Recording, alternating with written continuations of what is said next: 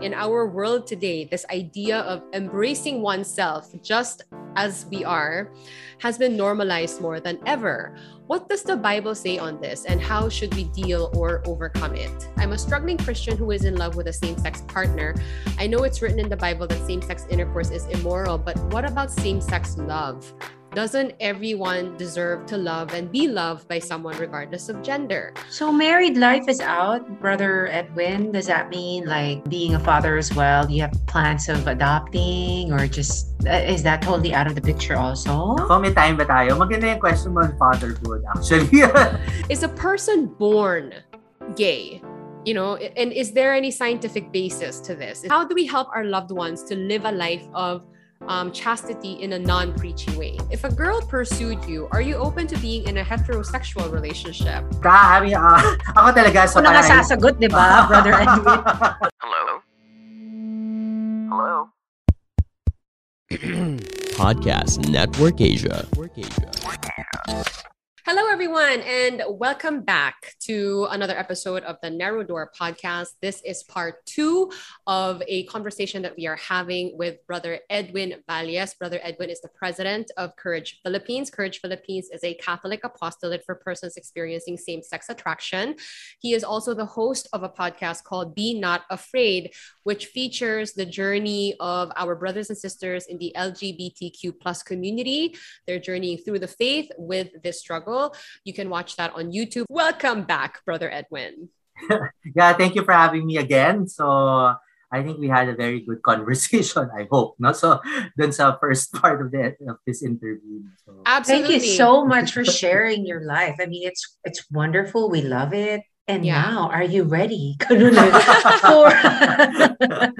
this is the listener series. Listener's no, question series. But, but for those of you guys who are listening to this without having heard Brother Edwin's story first, we highly suggest that you do that so you also have an idea what um, Brother Edwin's story is um, and how he got to being president of Courage Philippines. So please do that parang mas meaningful really guys if you listen to the first part before you get to this part of the show. Yeah.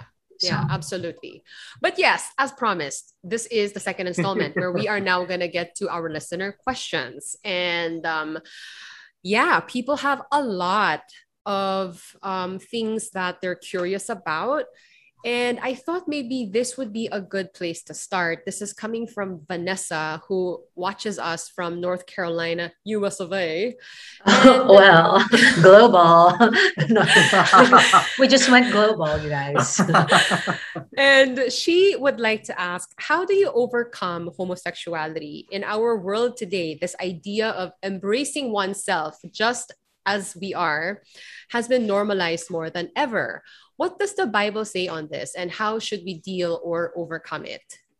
Yeah, so uh, thank you for that question, Vanessa. So, uh, by the way, Courage uh, originated from the US, so uh, so where she's from. So anyway, uh, very important. I think uh, she asked that question about parang uh, embracing who we truly are. So then it really is a question of identity. So I think we covered that in the mm. in the first part of the episode. So yun na nga, uh, there was a phase in my life that I identified myself as gay. And then by by some grace of God, he uh, through a priest, no, so I was introduced to a different sense of identity, that of a child of God, so a son of God. So uh, in that sense, so if if we recognize, diba, if we meditate on the meaning of us being child of children of God, no, or being a son and daughter of God, then uh, then we can really, really truly embrace what that means. No? So, you know, in, in its in its full glory, so to speak. So then, parang we understand that our life is about conformity to the Son of God Himself, Jesus Christ, diba? and trying to to to have a relationship with Him. Yan. I hope I answered that question. So, yeah. uh, it depends really on the sense of identity kasi. So, tama naman yon. Um, uh, the a human person flourishes as soon as they embrace the parang who they truly are. So, ang question yan, but who are are, are we truly are?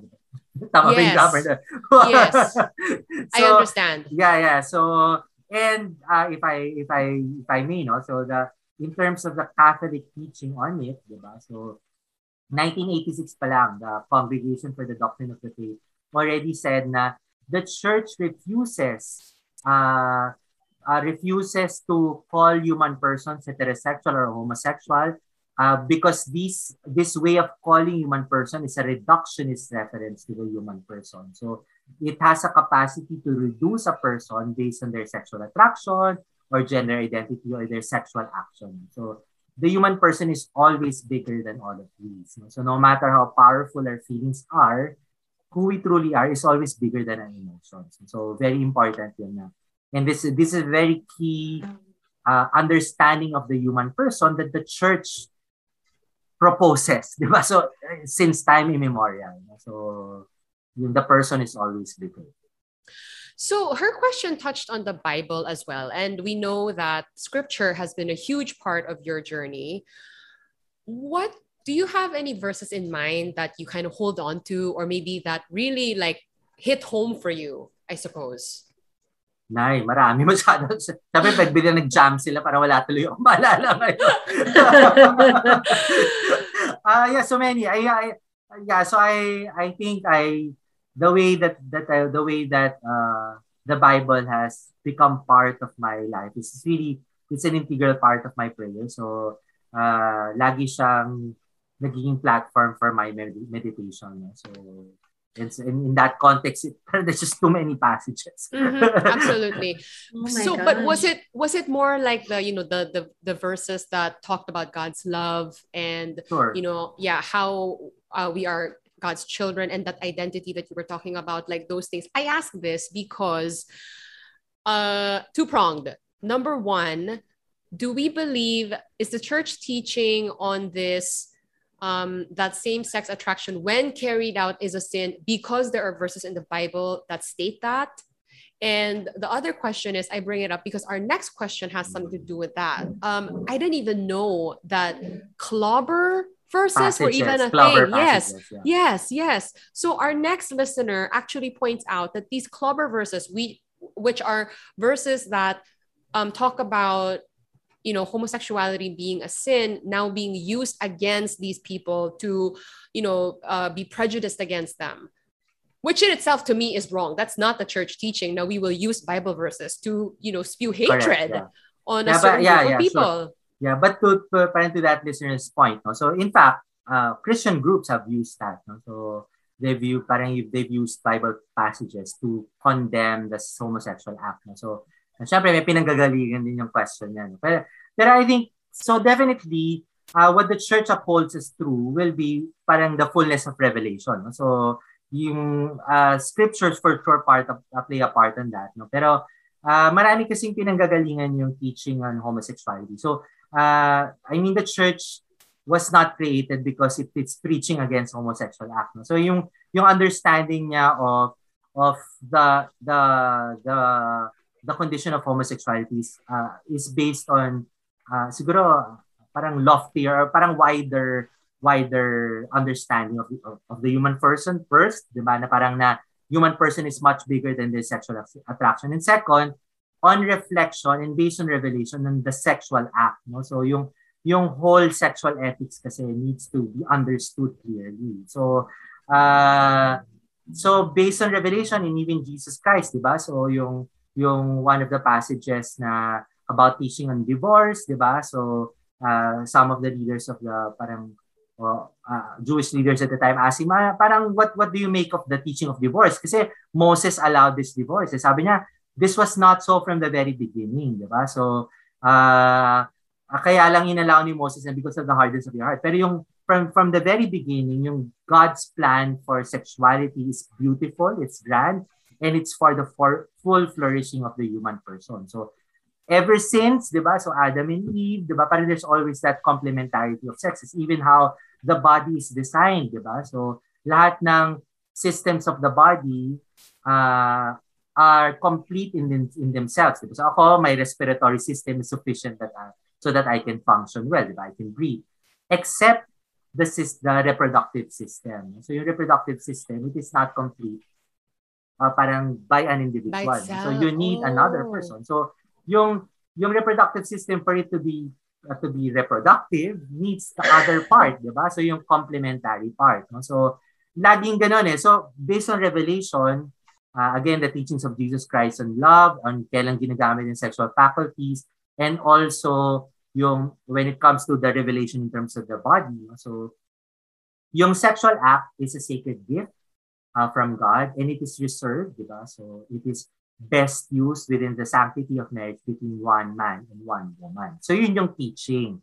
Mm-hmm. So, and because that is the teaching, all sexual activities outside the sanctity of marriage between one man and one woman is considered a sin. Hindi lang homosexuality yan for sure. Yes. So, uh, you have extramarital affairs is mostly heterosexual, but it's wrong, di ba? It is a sin. Adultery is a sin, di ba? Pornography is a sin. Masturbation is a sin. Rape is a sin, di ba? So, prostitution is a sin. Diba? Most of these, aside from homosexuality, are heterosexual in nature, at least based on the Philippine experience. But yung heterosexuality alone does not make it right. No? So we need to understand that. So there is a proper use of the sexual act because it is a sacred gift. And the, the, the reason why we know it's a sacred gift because it produces life. No? So, uh, yun. So, yun yun. So, yun yung revelation. Diba? And there are many gospel, uh, there are many passages in the Bible that support that revelation. So, yan. So, doon ang gagaling yung teaching homosexuality. And specifically to the passages in the Bible that address directly the homosexual act. Sodom and Gomorrah is one of them. The LGBT advocates call them the clobber passages. Kasi nga naman, ginagamit nga naman ng mga taong simbahan yan to parang, hoy, mali yung ginagawa nyo. Diba? Pero, uh, and there are also theologians, di ba, parang queer theologians who would, who would rather read the scriptures from a queer reading, no? So, uh, pero as as ano to siguro as script as academic scriptural work go no that's not actually the most stringent of academic standards so yung overwhelming majority of scripture scholars even putting it in the context of how it was written what was the the the milieu at the time support and affirm the teachings of the church on sexuality and even homosexuality. So, uh, yeah, so maraming, may mga theologians naman who offer a different interpretation, sure, but it doesn't make it right. So, mm-hmm. so I, I guess parang my takeaway from that is like yes there's scripture and it um but it's not the only basis of why Correct. we teach on this yes. the way we do. And okay. the teaching is not against homosexuality per se, di ba? the teaching is because of the sacredness and the beauty of the sexual act. Mm. So, yeah, ay, ayun yung context niyan. So, got it, got it. Yeah, I hope that answers your question, John. Let's move on to our next question. This comes from Tracy. She says, I'm a struggling Christian who is in love with a same sex partner. I know it's written in the Bible that same sex intercourse is immoral, but what about same sex love? Doesn't everyone deserve to love and be loved by someone regardless of gender? I just find it unfair that heterosexuals can freely love who their hearts choose. Why can't it be the same for homosexuals? In the end, we are all humans and have the same feelings. I believe that these feelings exist for a reason. This you know, very, can, very complex your question and very packed. and I can certainly relate to where she's sure. coming from. Like because this is hard teaching, you know, and yeah, why can't we just love? Like, I mean, as long as we're not hurting other people. What's your take on this, Brother Edwin?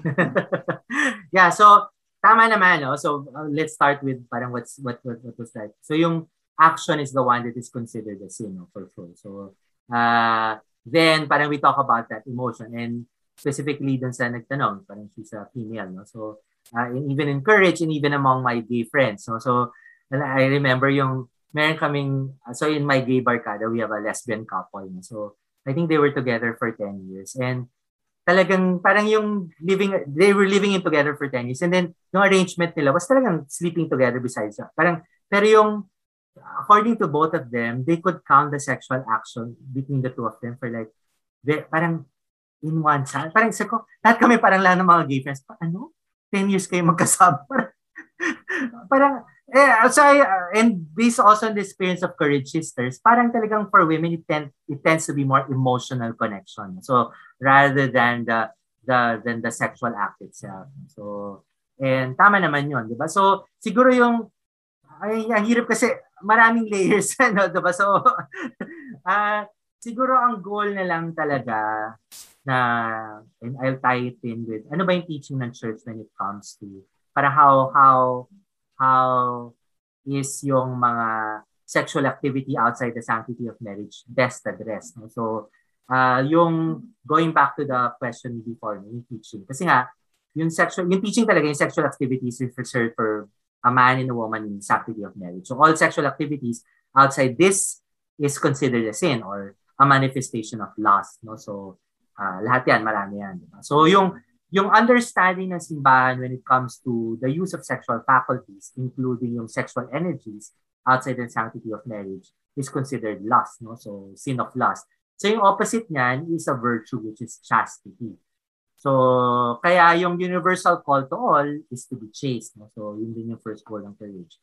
Uh, pero yung chastity kasi, you need to understand, it's a journey. And it is a journey of affective maturity. No? So, then we're trying to tie it in also dun sa dun sa dun sa first part of this interview na when we talk about yung concern kasi ni LGBT person is affective in nature. No? So, it's a symptom of a broken heart know, to to borrow from from an author. So, uh, therefore, parang ang, ang goal talaga is to be mature in affection, means to be healed in that deep woundedness, to be healed of that broken heart. So, yun, na uh, sometimes, di ba, parang it could be na yung emotional connection that we have right now, uh, siguro is the best solution, di ba? Parang to, to, to fill in that deep need, di ba? Pero parang but maybe we need to also consider that maybe God has better plans for it. So uh, that maybe uh, we can approach a relationship not from a feeling of depravity, of, a, of being hurt,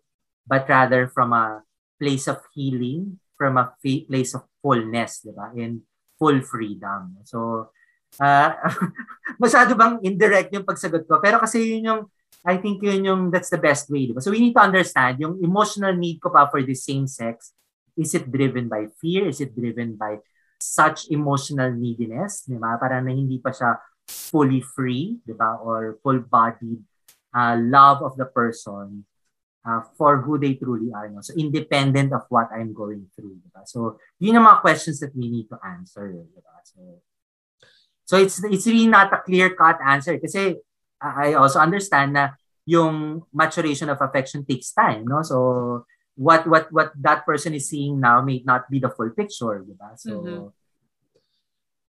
hypothetically speaking, brother Edwin, like say there are two people and you know they're both deeply rooted in the faith, but they are experiencing the same-sex attraction and they make a commitment not to consummate this romantic relationship and they will be chaste, but you know, in a loving romantic relationship. Is that still against church teaching? Yeah, so hypothetically. uh, so I will have to answer it. Kasi mahirap yung hypothetical. But anyway, um, so yun na nga, if they, are a, they have a loving relationship and they're not acting in it sexually, okay. then that relationship is really not a romantic relationship. It's not marriage, but friendship. You know? So, diba? So, and so kailangan siya, so parang kailangan magkaroon ng full maturation of friendship between these two persons. So, na-gets nyo? So, yun yung, uh, di ba? So, kasi yung romantic feelings, di ba? So, it necessarily leads to marriage. Di ba? So, yun, yun, kumbaga, hindi naman, yung romantic feeling is not an end itself, di ba? So, it always is leading towards, towards yeah, that lifetime commitment, di ba? In the sanctity of marriage, di ba? So, Whereas in friendship, it is a relationship that is an end in itself, no? So could be an end in itself, no? So Uh, it is for its own good, di ba? So yun, so these two persons can love each other as friends because they're not having sex anyway, di ba? So sure. And that is the fourth goal of courage, chaste friendship. So uh, when the church uh, accompanies LGBT persons, for sure, the church recognizes the deep need of every person to have that intimate connection with others, di ba? We are all humans. Lahat tayo meron tayong need for that. No? So, and it is encouraged, in fact, through chaste friendship. Sure. Diba? So, yun na, fourth goal din ng courage. So, it, it's, it is important. Pag sinabi ng simbahan na you have to be chaste, it doesn't mean na pag chastity belt ka, di ba? Ikukulong ka sa kwarto, i-isolate. Hindi ganun. Naka-lockdown ka forever. Hindi ganun yung chastity, di ba? So, kasi ang goal ng chastity is affective maturity so that you can in fact give of yourself to others with a full-bodied and full a fully free love. So authentic and gentle. Speaking of chastity, we do have an episode coming up on that because we have a listener, yeah, who is um, just his observation of like the hookup culture that is around us nowadays, and what do we do when we want a meaningful relationship that is chaste? How do we go about that in 2021, right? So yeah, and belt uh, lang din yung alam soon. ko, Sam.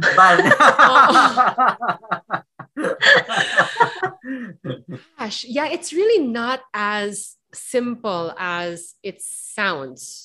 Na parang, edi I just won't do anything sexual with the person. Edi okay na. It's But even yung yung that. ano yung uh, listener who asked that question kasi marami pang layers doon, di ba? So and parang we're missing those layers, those context, di ba? So uh, so ang hirap talaga siya sagutin directly, do, di ba? So but we try our best. so, mm. so Ed, yes. Tracy, so you can directly message lang, uh, Brother Ed. or, you know, I think she can definitely get in touch with Courage Philippines. Sure, and, yeah. Yeah, talk to other people who are experiencing this and listen to We have a women's chapter actually. So, mm-hmm. Uh, na-recognize namin ako, uh, personally, di ba, as president, na iba rin talaga yung pinagdadaanan ng women. So, oh, uh, so what, parang, uh, I think it's very presumptive presumptive of me to assume now what I've been through is also what the women members are going through. So, mm-hmm, mm-hmm. But brother Edwin, does it make you sad that you you cannot have a conventional family? Ah, uh, siguro parang na-solve ko na yan even before I, I joined Courage. I think when I was in mid my mid 30s, I realized for myself that I think I'm not meant for for the married life. So, uh, parang maraming, marami ako pinagdaanan dyan, di ba? Siyempre, parang like everybody else, I pine for for a loved one, na parang with, I also dreamed of a forever, di ba? Pero, mm. uh, but also, siguro yung, uh, it's a process of uh, learning and experiencing, also yung self-awareness, no? Parang, siguro comparing myself to my friends who are married already or in a relationship, parang, think ko, parang yung traits nila I don't share with them. Uh, marami siyang intangibles. No? So, very complicated yan, di ba? So, uh, so mid-30s pa lang ako, I've, I've already discerned na I'm not called for the married life. Diba? So, mm-hmm. neither am I called for the priestly life, diba? sa religious life. So, talagang back then, parang single blessedness. And then, courage came. No? So, siguro mas mas na-affirm lang yung call na yon yung vocation na yun. Yeah, yeah, yeah. Okay. So married life is out, brother Edwin. Does that mean like um, being a father as well? You have plans of adopting or just uh, is that totally out of the picture also? Ako, may time ba tayo? Maganda yung question mo on fatherhood actually. yes! Uh, hindi kasi, so okay, so this is what happened. So when I got involved in the Courage Ministry, so uh, 2014, I think uh, off the bat, yung mga missionaries of charity, yung mga kay Mother Teresa na, na community, they will do kasi doon sa mga poor barangays. So, nagbabarangay sila. And they, they found mga several teenage boys na flamboyant, mga gay, gay person. So, ginawa nila, ginagather nila sila once a month in their center. And then they would invite us, kaming mga courage officers, to to spend time with them. Diba? So, nung when I went there the first time, lahat sila parang naka, naka-blouse, naka-makeup, mga ganun. Parang, ang goal ko noon was, oh, I wanna do this ministry once a week. Tiga Makati ako, sa Antipolo yun. So, once a week, once a month, I'd go there to, to Antipolo. Kasi parang yung goal ko nun was to talk to my teenage self. Alam mo yan, yung gano'n, yung, because I was like them when I was, well, while, while, while I was their age. But after a while of doing that, siguro mga two to three years, kasi normally, yung mga madre will host lunch. Yung isang madre, a Japanese madre, approached me and told me na, oh, parang, ano, you're, you're, I have observed that the way you deal with them is that you're very fatherly to them. So, parang na-surprise ako dun sa dun sa comment na yon. Kasi ako naman, actually, feeling ko, it was very for, for selfish reasons that I was doing it. No? Parang, yeah, I wanted to talk to my teenager self. Pero, parang, yeah, siguro yan, parang that, that is how God has his ways, no? So parang I never thought of myself or this ministry as a fatherhood ministry. But he did it anyway. God made it that way anyway. No? So yung yung my presence to them, 'di ba? My care to them appeared very fatherly to them. So and so uh, did I answer your question? Pero Wow. kasi ganun siya eh. So even if I even if, even if I discerned na hindi ako for married life and I dedicated myself to the service to the church, God will render it render it fruitful anyway. So yung fruitfulness of masculinity is in fatherhood, diba? as as motherhood is for femininity, diba? So and through ministry, he allowed me to experience that. So and feel ko na pa parang yun, it's it's an unintended unintended goal. Diba? Oh, But that's God beautiful. gave it anyway. Yeah. Oh, that's beautiful. Yeah, kasi parang yun na, si Eric Erickson, kasi yun, my age, yung mga 40s, yung need talaga yung my age is need for generativity. Diba? So, uh, yung this decade became very, parang siguro it was a meaningful but also an easy decade for me. Kasi yung model ni Eric Erickson, there's a tension, di? So, a tension between generativity or non-generativity. So, yung but it became easy for me because of courage ministry. So, yung need ko for generativity was fulfilled through ministry. Mm-hmm, mm-hmm. Pero I mean, but like if you really did want to adopt a child, is that something that you could do? Ah, hindi ko alam by law, no? So, I think, uh, uh, actually, I'm not too familiar with uh, yung adoption laws in the Philippines. No? So, Okay. uh, uh, I, I suppose it's possible because I have a gay friend who has adopted a, a, a daughter. No? So, yeah, pero kasi hindi ko rin siya na-discern for myself. So, mm-hmm, mm-hmm. uh, yun yung, gano'n, to take care of, of a child. yeah. Especially at my age, no? Para baka hindi ko na siya mabubuhat. na hindi ako nag-slip disc. are you the dog, Brother Edwin. Ay, How I old have are you now nine- anyway? I have nine cats. I have nine cats. You have nine cats? in our house. Oh, yeah. Okay. Yeah. I There's a start.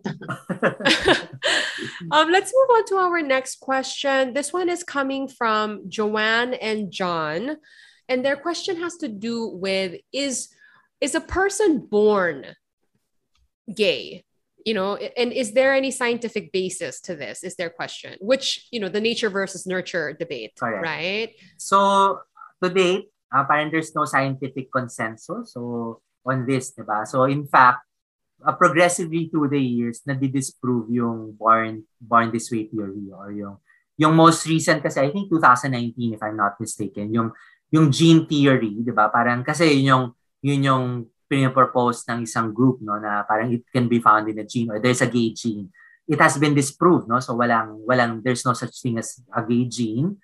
Uh, if at all, genes, uh, yung in influence on sexuality sa parang in, almost parang negligible, napakaliit lang talaga. So, uh, parang, and even in, mar, in our past experience with courage, talagang we, we tend to see yung impact of nurture so in, in the process. So, we need to understand kasi yung sexuality is a very complex uh, human experience. No? So, uh, parang to reduce it to biology, it just doesn't make sense. No? So, parang hindi siya, hindi niya makaka-capture yung complexity of of of the uh, human experience as sexuality.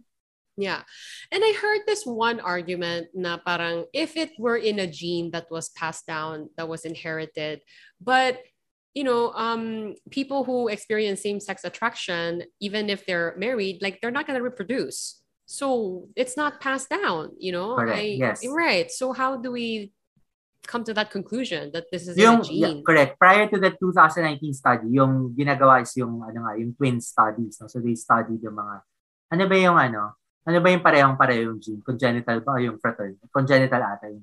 Sorry ha, nakalimutan ko yung size. But yung, G, yung twin na, Identical. uh, identical, sorry, identical twin. No? So sila yung from the same egg and ano, di ba, na nag-split, di ba? So, Ah, parehong-pareho sila ng DNA, di ba? Pero nung inaaral nila yung mga twins na ganyan, so kung ganon, kung pareho sila ng DNA and genetics, therefore, if one twin is gay, the other should also be gay, no? Pero wala, parang maliit lang yung yung uh, conformity nun. So, hindi siya statistically significant. Right?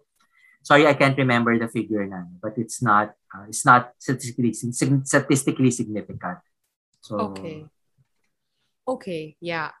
Um we this by far was the most asked question on this topic and it has to do with how we can help our loved ones to live a life um, that is chaste in a non-preachy way. That's coming from Luigi. You know, other versions of this question um, went like, how do I better communicate with them to make them feel like, hey, it's okay, we can talk about this. That's coming from Mitch. How do I relate or love a family member who has a partner from the same gender? I'm sorry, are these all different questions to you? I think Because- different questions yeah. Oh, okay, sorry, sorry, sorry. Um, maybe we can start with the first one. How do we help our loved ones to live a life of um, chastity in a non-preachy way? Correct. So first, when we're specifically talking about chastity, first you have to be a witness first, no? Obviously. 'Di ba? So, kung, I mean, kung ikaw lalaki, for example, nang bababae ka, and then you, you're trying to accompany an LGBT person not to be chaste, then you're not a credible witness. So, uh, and so on and so forth. So, uh, yan. So, witnessing talaga is very important. Yung, yun yung pinaka, uh, ano to, ano to, yung often quoted is parang na preach, use words if necessary. No? So, oh, I love that. yung quote, by, yeah. by, by, uh, by our very witness, we are actually preaching chastity. So, yan. So, first, second, talagang consider effective approaches. No? So, uh, more than correction, more than doctrine, more than behavioral approaches, consider yung mga effective approaches. So, yung listening, presence, being more affirming on the person, ha? So, not necessarily the the the homosexual behavior. So be more affirming of the person, yung good qualities of the person, being there for them where they're down, di ba? So being, alam mo yun, yung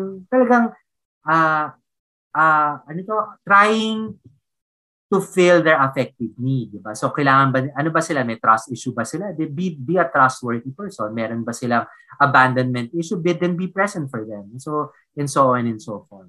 So, yeah. So I think yun yung two important points. Mhm, mhm. And yeah, you're right. You got to walk the talk, you know?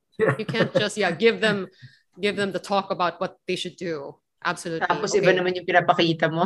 Correct. Oo, di ba? Tapos, oh, ka nanonood tayo ng porn, di ba? Parang, ay.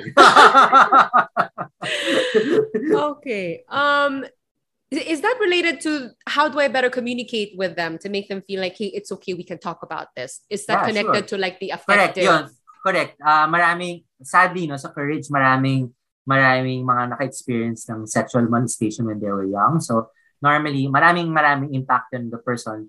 Pero one of the impact is yung trust. No? So, nabe-break yung, yung trust. So, yun. So, maybe the need of the LGBT person is uh, parang to learn how to trust again. Diba? So, be, be a trustworthy friend. No? So, Uh, so in that sense, I mean, to that point. No? So, uh, kasi yung context of the question was, it's okay to have a dialogue, di ba? Pero kung in the past, di ba, kung ano pinag-usapan mo, chinismis mo naman sa ibang tao, di ba? So, I mean, di ba, parang you have to be trust to, to be a trustworthy to, uh, to to be a trustworthy person for them to open up, di ba? And a lot of the times they have what they've gone through is very painful, di ba? Very personal and intimate, di ba? So, you have to be that one person na they can share that intimate story with, di ba? So, Got it, got it. And isn't it true, Brother Edwin, uh, most of these uh, victims also, the reason why it's so hard for them to trust is because yung gumawa sa kanila ng masama is normally a family member. Correct. Research back yan. Nine out of Yes. 10 cases are done by people children trust or within the immediate circle. Yes, Akala it's so natin molestation, di ba? Para may tarantadong tao randomly na magmamolest siya ng anak niya. But no, nine out of 10. And even in the Philippine context, we all know, no? So, I think a vast majority of Filipinos live in extended family setups, no? So, Mm. uh, yeah, so maraming cases na ganyan. So, uh, I think mga several of my courage brothers, tito nila mismo ang nagmolest. No? So, Yeah. their uncles. So, Yeah, yeah. Um, our next question goes. th- This is from Alyssa. She says, "How do I relate or love a family member who has a partner from the same gender?" So, this person is now living out the same-sex attraction. How do we relate to them or love them?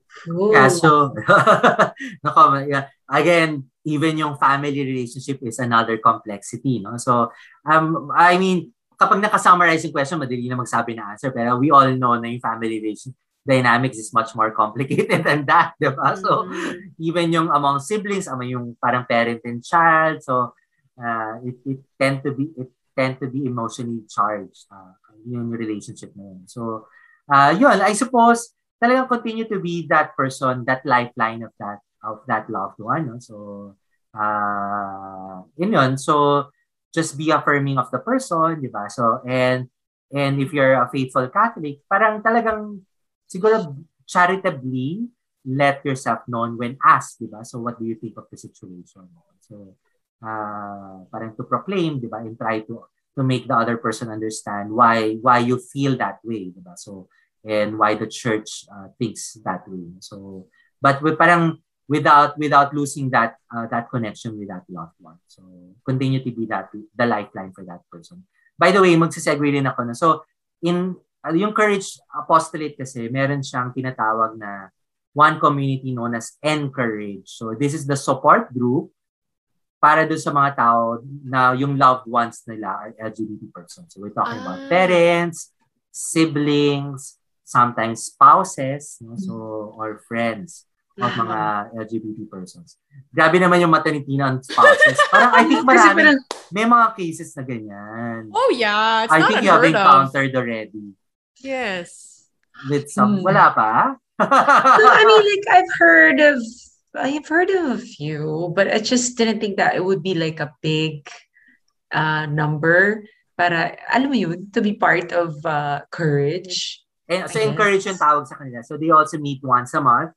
So talagang they, they share about their experiences, their pain, their struggles. No? So, kasi syempre conflicted din sila. Alam nila yung Catholic teaching and then but they also love their their loved ones. No? So papa- how, ang hirap talaga. I mean, ah sa totoo lang, mahirap maging parent. Mahirap, mahirap, mahirap manavigate yan. So it all boils down on a case-to-case basis. So Yeah. lagi siyang contextualized. But that's wonderful that Courage has a support group for that too. Because Yes. yeah, obviously, yeah, a lot of the questions that we got was really about that. Correct. You know, as a person who knows someone who has same-sex attraction, how do I be there for them while also not compromising what we believe and what the church teaching is and not turn them off or come off judgy. Yes. yes. You know? Yeah. So Oh, I have actually, legit question, sorry, brother. go ahead. Brother Edwin, what about people who um, say they're bisexuals? Okay. Like- what about them? No, I mean like kasi 'di ba, they would go they they would um they would practice the same sex attraction and then pag sawa na sila babalik sila dun sa regular pro- programming regular programming. No, have you guys like have you guys had uh have you dealt with that sa courage like you know like they they're they're self-professed oh I'm a bisexual how do I deal with this? Okay. Ah, mahirap ako sumagot kasi I used to be ay parang uh, LGBT advocate. So, I mean, uh, my experience as a gay man, no? So, again, uh, without dissing the experiences of mga bisexual persons, uh, feeling ko kasi it's just a matter of time, di ba? So, eventually, uh, but that is my experience, di ba? So, alam ko yung mga, yung ganitong opinion nakaka-cancel in, in Mm. social media. Pero, I mean, that's just my experience. Again, I come from a different generation of, of LGBT parang times. So, ah pero, I mean, but parang according to research din, wala talagang tao na clear split na 50-50 na gets mo. So, So choice lang Ah, nila yun pala, yeah, brother. yeah. so, meron talagang one that is more dominant. Diba? So, yeah, very very rarely yung talagang clearly split na 50-50. Mm. So, um, so in that particular context, then yung yung bisexual person, yung people who identify as bis- bisexual is journeying through their identity as well. So, and actually, yun din naman yung belief ng LGBT advocacy na yung gender identity and sexual attraction is fluid across a lifetime. So, um, that's that's what they they preach. Mhm, mhm. Um, I think this was answered in the previous episode or this one earlier. I'm not sure, but Jay wanted to know if a girl pursued you, are you open to being in a heterosexual relationship? Sa, ka, I mean, uh, ako talaga. So, Ako na sasagot, di ba, Brother Edwin? parang for me, the boat has sailed, di ba? So, kasi malayo na narating ng boat. So, Aayusan ka na nga ng But that's my case, ha? So, uh, in Courage, so naabutan ko na when I joined Courage, merong dalawang, dalawang Courage brothers who actually married. So, they have wives, they have children na nga. Diba? So, mm-hmm. so uh, it's really a case to case basis. So. Right. So this last question comes from Perry, and he asks: Western LGBTQ plus agenda has permeated the Philippine culture. How do we respond to that? First of all, what does he mean by Western LGBTQ plus agenda? What does that mean? Yeah. So actually, so talaga naman nangyayari sa West. So Um, siguro we, we begin with the context of the West. So bakit ba nagkaroon ng LGBT movement in the West? Kasi there's a history of violence talaga. So yung watershed moment for that movement is yung 1969 uh, uh, ano to? Uh, uh, sa in New York, no? So uh, Stonewall riots, no? So uh, so in, in their law, yung homosexual action is a criminal action, di ba? So people were jailed for it wala tayong ganong context sa Pilipinas. So when I used to be active in the LGBT movement in the Philippines, so papansin ko rin yan, parang parang konti lang yung mga activist, activists dito, di ba? But yung general LGBT person, hindi naman ganun ka-politicized. No? So, we do not share that same political intensity as the West. No? So, and also, second criticism na para for mga Catholic faithful, feeling talaga nila mga Amerikano tayo. Diba? So, lahat, di ba? Parang what, whatever happening is the US, feeling nila ganun yung, ganun yung nangyayari sa, uh, sa Philippines. No? So without discounting the fact that American culture exerts an influence on Philippine culture, I think we need to discern and understand what is going on in the LGBT movement within the Philippine context. So in the Philippine context,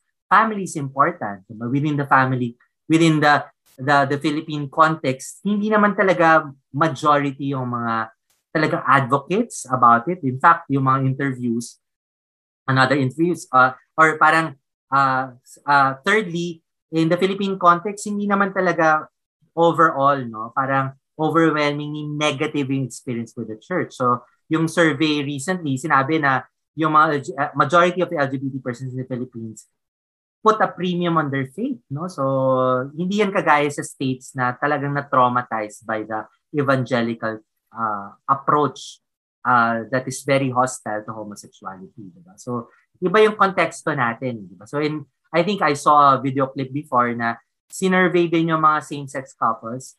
Most of them, sabi niya, ayaw naman namin ng same-sex marriage. Diba? So, uh, okay na kami na kami lang. Diba? So, yung gano'n, yung So it's just a very different context. So we need to we need to look at it, diba? discern and act accordingly in the Philippine context.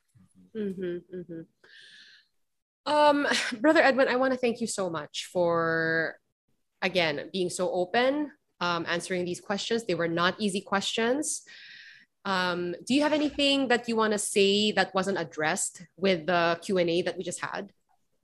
Um, siguro tayo team ipopromote ko na yung podcast ko. Mm-hmm, so, please do. Uh, So, uh, by yung CBCP Media decided to come up with parang mga podcasts no, on various Catholic topics. And just to just to prove to you that the church truly cares about LGBT person, they gave uh, a podcast to to talk about parang mga, mga LGBT issues. So, they asked me to host it. And nasabi ko lang sa kanila, I I wanted to, that podcast to be different. Diba? I, kasi yung typical Catholic narrative on LGBT is you know, judgment or what is wrong about it, etc. But I wanted it to be a listening podcast. So, uh, in fact, there are many LGBT persons who, who choose or who love the church so much and who are journeying through their faith. So that is the goal of the podcast. And uh, siguro yun na rin yung parting words. By the way, I'd like to uh, shout, uh, to, uh, to say hi to my editor and director, si Brother Nico. Sabi niya, greet ko daw. So when, when, when he found out that I'll be guesting here. So anyway, uh, uh, what parang what that podcast uh, stands for is uh, what the truly what the church is truly is no so when it comes to its desire to accompany a LGBT persons yun talaga yung authentic desire ng church na whatever you're going through, papakinggan kita. Diba? Whatever you're going through, I'm here for you. Diba? So whatever you need, I will provide it for you. Diba? So, but come to me, diba? draw to me. Diba?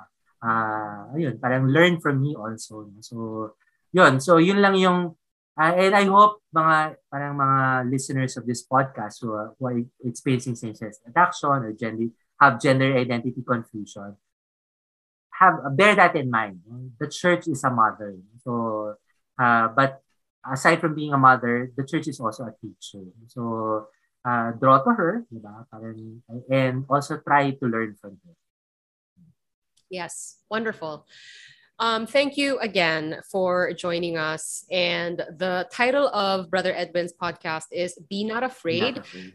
And you can watch this on YouTube in a channel called Faith Watt. And I think the most eye opening thing for me, perhaps, is that this is a much, much complex um. Struggle than we we realize and that was also the reason why i really felt like i needed to have this conversation with somebody who knew what this experience was like and yeah i i, I hope that our listeners um you know through these conversations that we've had have a better understanding of what the church's heart is, what God's heart is in all of this. And really, the call is for us to um, love them and accompany them.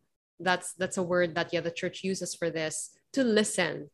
Um, and so I really want to thank you for sharing your journey with us, Brother Edwin. Thank, you. Thank you. you for listening to my story. So, uh, this podcast has actually done that, yung accompaniment, yung listening. And we hope to have you back, Brother Edwin. Sure, sure, These sure, days. sure. Updates lang, diba? Sige, sige, mm-hmm. sige.